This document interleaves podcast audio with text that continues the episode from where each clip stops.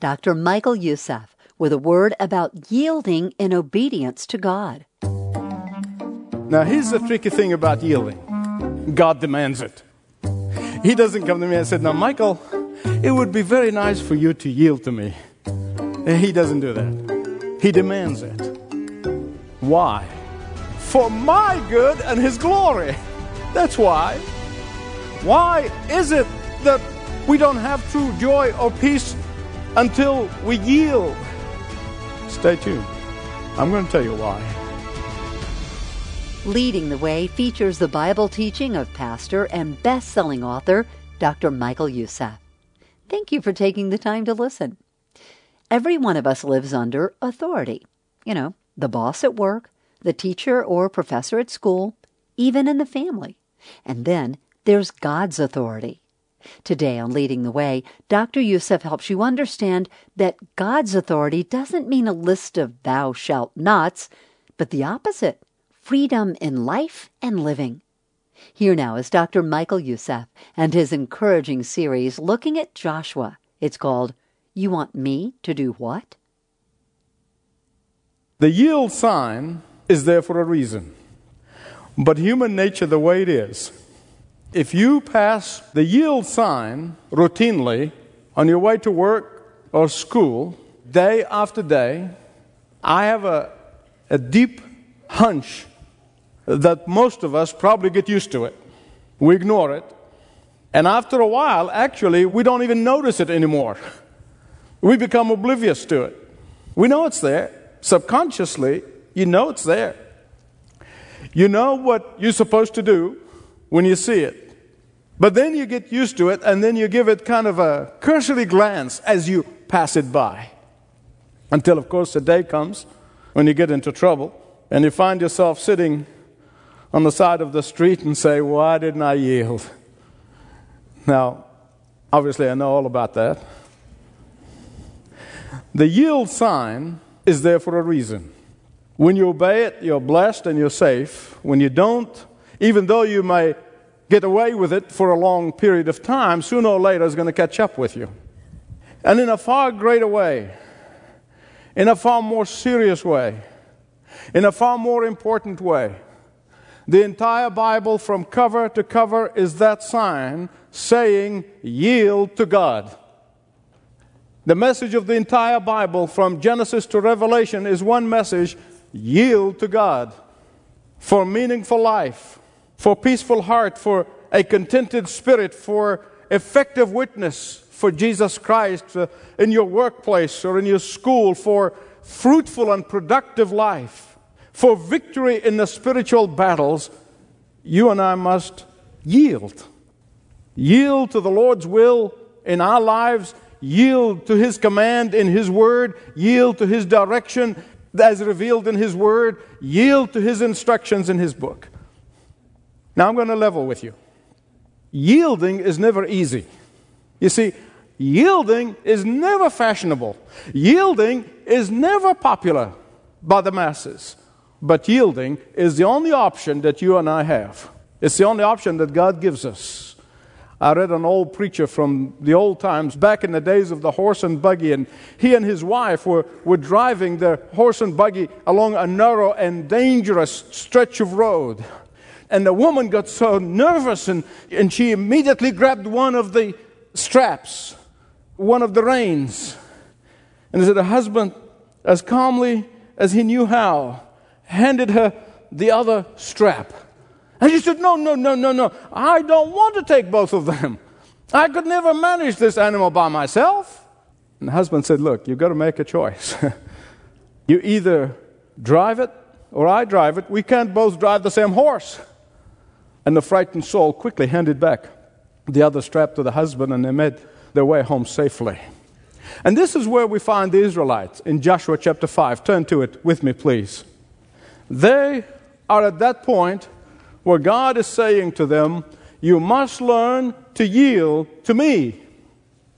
At this point of their journey to the promised land, God has taken them across the river of impossibility, supernaturally, miraculously. He provided for them. And now they are facing the fortified walls of Jericho. Now, the river, which dried up supernaturally and miraculously, is behind them. Now is flowing at full force. And there is no turning back. In front of them, there is that fortified wall. You talk about caught between the rock and the hard place. This is it. And so they have no choice but to yield to the leadership of the commander in chief. And let me just stop for a moment here and give you the explanation that was in that chapter. The Israelites who have come across that river of impossibility, they have not seen fortified walls before. They were all born in the wilderness. They have never experienced climbing obstacles that are formidable. And Joshua, in his perplexity, thinking about the river that's flowing full force and looking at that fortified wall, and in that perplexity, in that time when he doesn't know what to do, where to go next, he sees this man with a drawn sword, and he didn't know who he was. And so he says to him, Are you with us or are you against us? Are you with us or are you with the enemy? Are you here to take sides? And he said, No, I'm here to take over.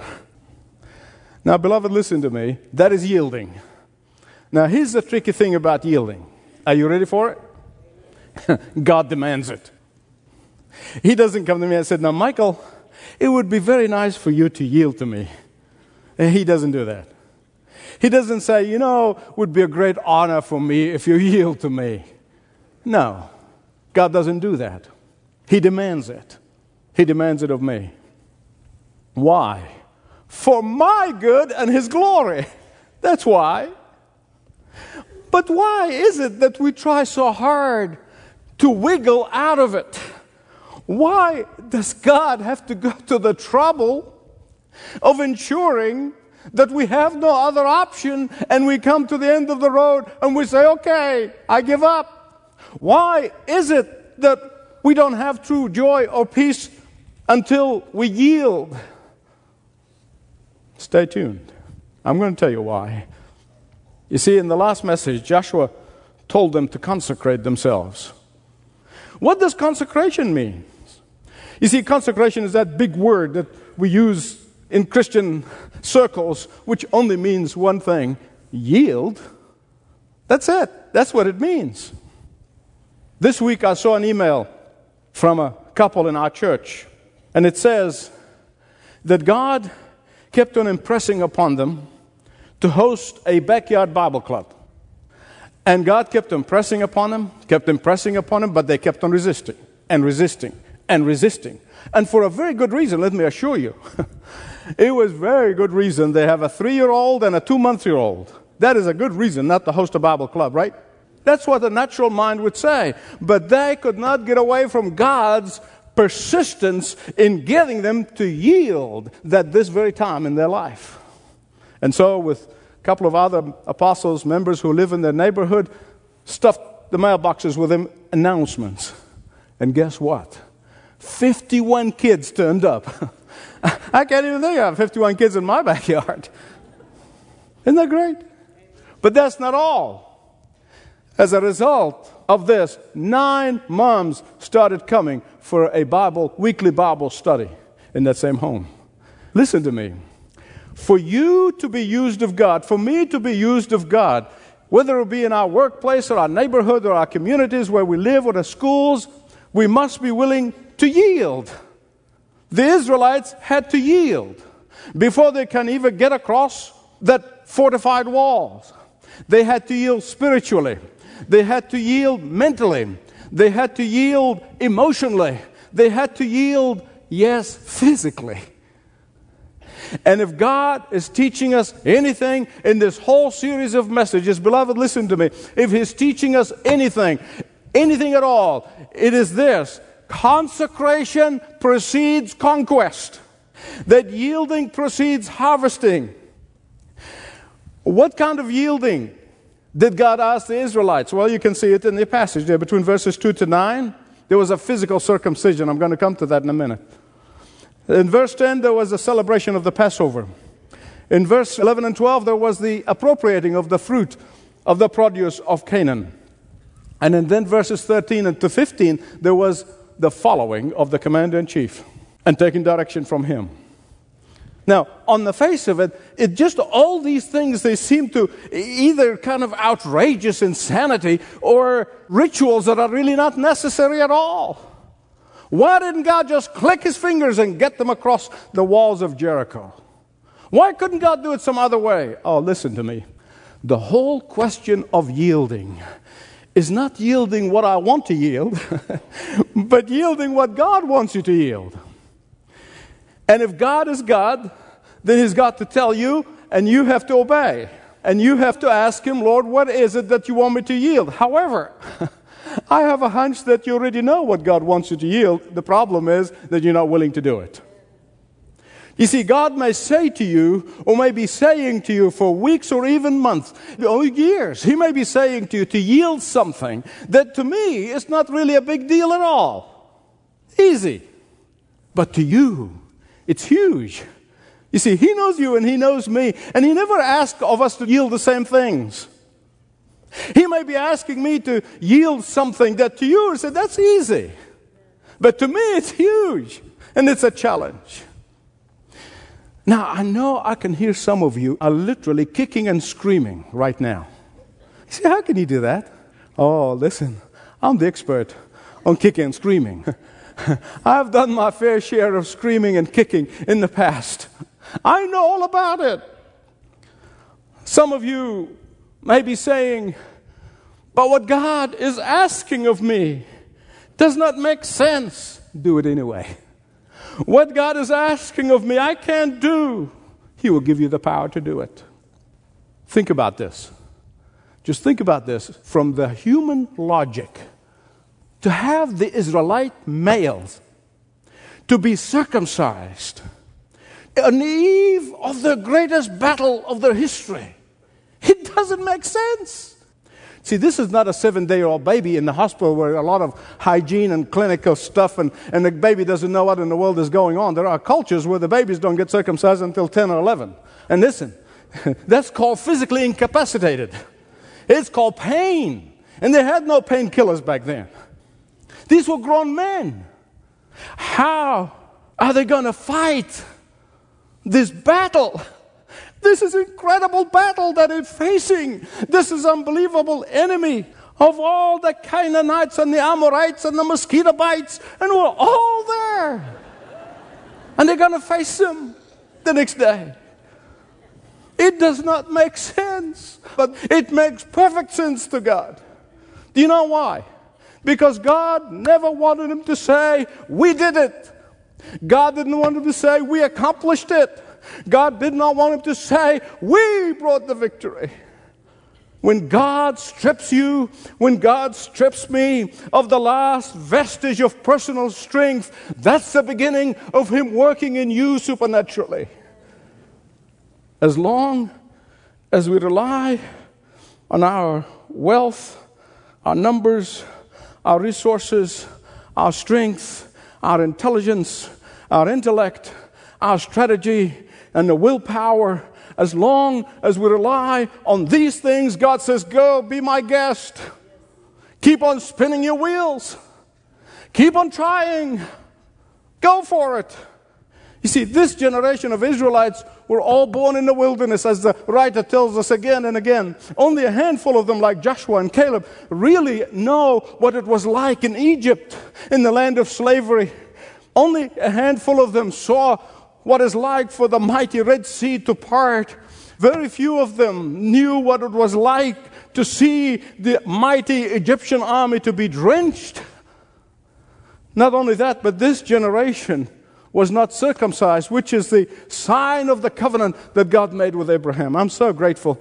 Paul says that the circumcision is the circumcision of the heart. Neither did they participate in the Passover before. You see, there were three Passovers this is the third one. The first Passover was in Egypt when God told the Israelites to slay a lamb and then to put the blood on the doorposts so that the angel of death will go to the firstborn of the Egyptians, but then would miss those who have the blood on the door. He said, I will see the blood and I will pass over. That is the very first Passover. The second Passover was in the Sinai desert. And this is the third time that they are celebrating the Passover. And this was God's way to remind them that in the past, God brought them out of the slavery of Egypt. It's also in the present that He is delivering them today, and that in the future He will deliver them when He sent the Messiah, the Lord Jesus Christ, to shed His own blood on Calvary, so that all who cover themselves with the blood of Jesus Christ will make it to heaven. You see, circumcision stripped them from their physical strengths.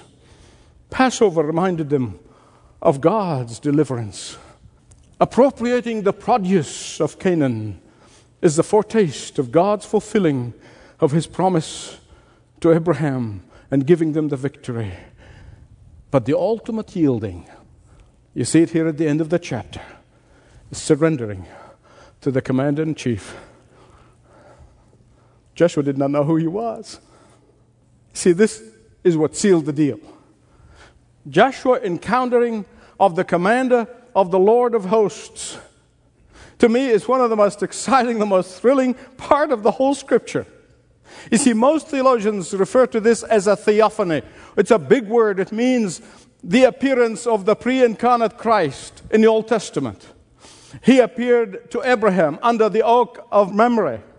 He appeared to Jacob at Peniel. He appeared to Moses at the burning bush. He appeared with his chariots of fire to Elisha and his servant when they needed victory over the Assyrians. And here he's appearing to Joshua he's appearing with sword drawn, ready for the fight. You see, Jesus had not died on the cross yet and completed the victory. What kind of a military force did the divine commander lead? The Bible calls them the host of the Lord. The Bible called them the hosts of heaven. The Bible calls them legions of angels. Beloved, listen to me. They are always ready to be deployed on your behalf when you yield. The moment you yield to the Lord and His call upon your life to be an effective witness for Him, His minister in your workplace and in your school, the moment you yield to Him and accept the, the, call of being a missionary in your mission field, of being an apostle in your environment, of being an ambassador in your world, by being a warrior in your battles, God begins to deploy these mighty, invisible forces on your behalf. When you yield your will to God's will, when you yield your plan to God's plan, these hosts of angels are always ready to be deployed on your behalf. When you yield to doing the work of God, they are ready to be deployed on your behalf. When you're ready to yield your timidity and your fear and fear of rejection and go forward in His name, He's ready to deploy all these armies on your behalf. When you yield to taking the sandal off your feet by recognizing that the very place in your neighborhood where He placed you, in your workplace where you work, in your school where you go, when you see those places as holy places, He is ready to deploy on your behalf mighty armies to fight for you. When you yield your desire, when you yield your wants, when you yield your opinion, when you yield your comfort zone, when you yield your self indulgence, when you yield your time, your talent, and your treasure, when you yield your frustrations and your depression and your helplessness and your bitterness, He is ready to deploy that mighty army. Listen to what Hebrews chapter 1 verse 14 said. He said, They are ministering spirits sent out to render service for the sake of those who will inherit salvation. Those of you who have read my book know your real enemy. You've read the fact that how it is absolutely thrilling to me to know that when Satan fell from heaven, one third of the angelic beings, and we don't know how many, there could be billions or could be trillions of them. The Bible says untold numbers, so we don't even know. Maybe even it cannot be counted. But the Bible said when Lucifer thought that he could depose God and sit on the throne and become God, he was thrown out of heaven. One third of the angelic being followed him in that foolishness, and they were thrown out of heaven. And to me, that is absolutely the most exciting thing because it says to me that two thirds of the angelic being are ready and committed to be deployed on your behalf.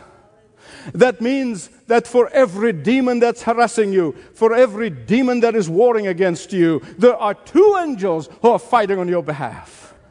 When you yield to the commander in chief, Jesus is going to show up. He's going to show up in your workplace and school and neighborhood.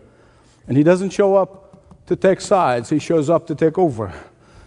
And you must be willing to let him take over.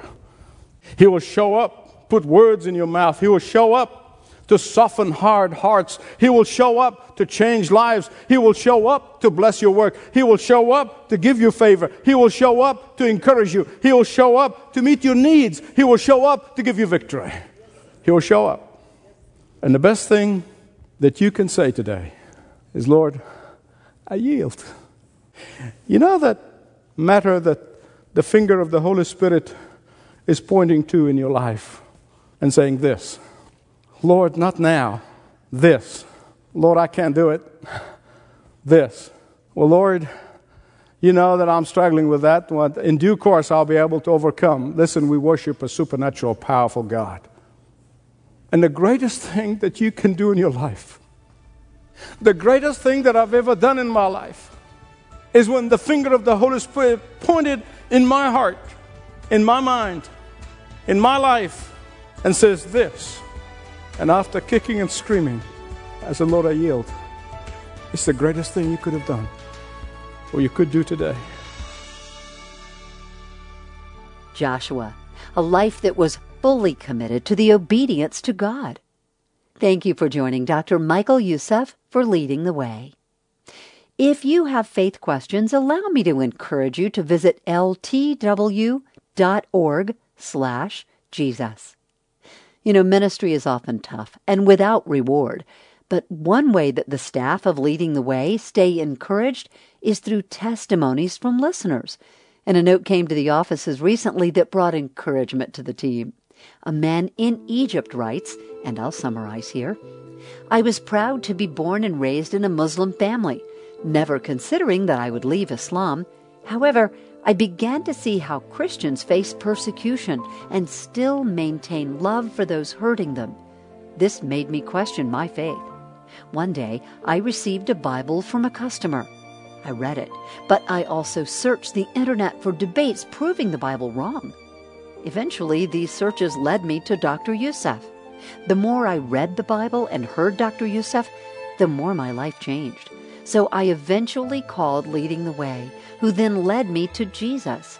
I have since been attending a church, and I am thankful for the help as now I too am experiencing persecution due to my new faith. Friends, our staff was so encouraged, seeing how the daily work played a part in reaching the lost and discipling a new brother in Christ.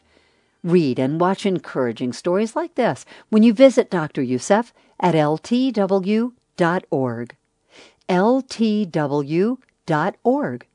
You can also speak to a ministry representative about leading the way. Give us a call 866 626 4356. And we love getting your letters too. So write to us and let us know how this ministry has impacted you. Send us your prayer request or join with us financially. That's Leading the Way, Post Office Box 20100, Atlanta, Georgia 30325. Post Office Box 20100, Atlanta, Georgia 30325. Well, our time is up, but do join Dr. Michael Youssef right here next time for more passionate teaching from the book of Joshua on leading the way. This program is furnished by Leading the Way with Dr. Michael Youssef. passionately proclaiming uncompromising truth around the world. Connect with us through our YouTube channel, Facebook, Twitter, and all of our social media networks. Learn more at ltw.org.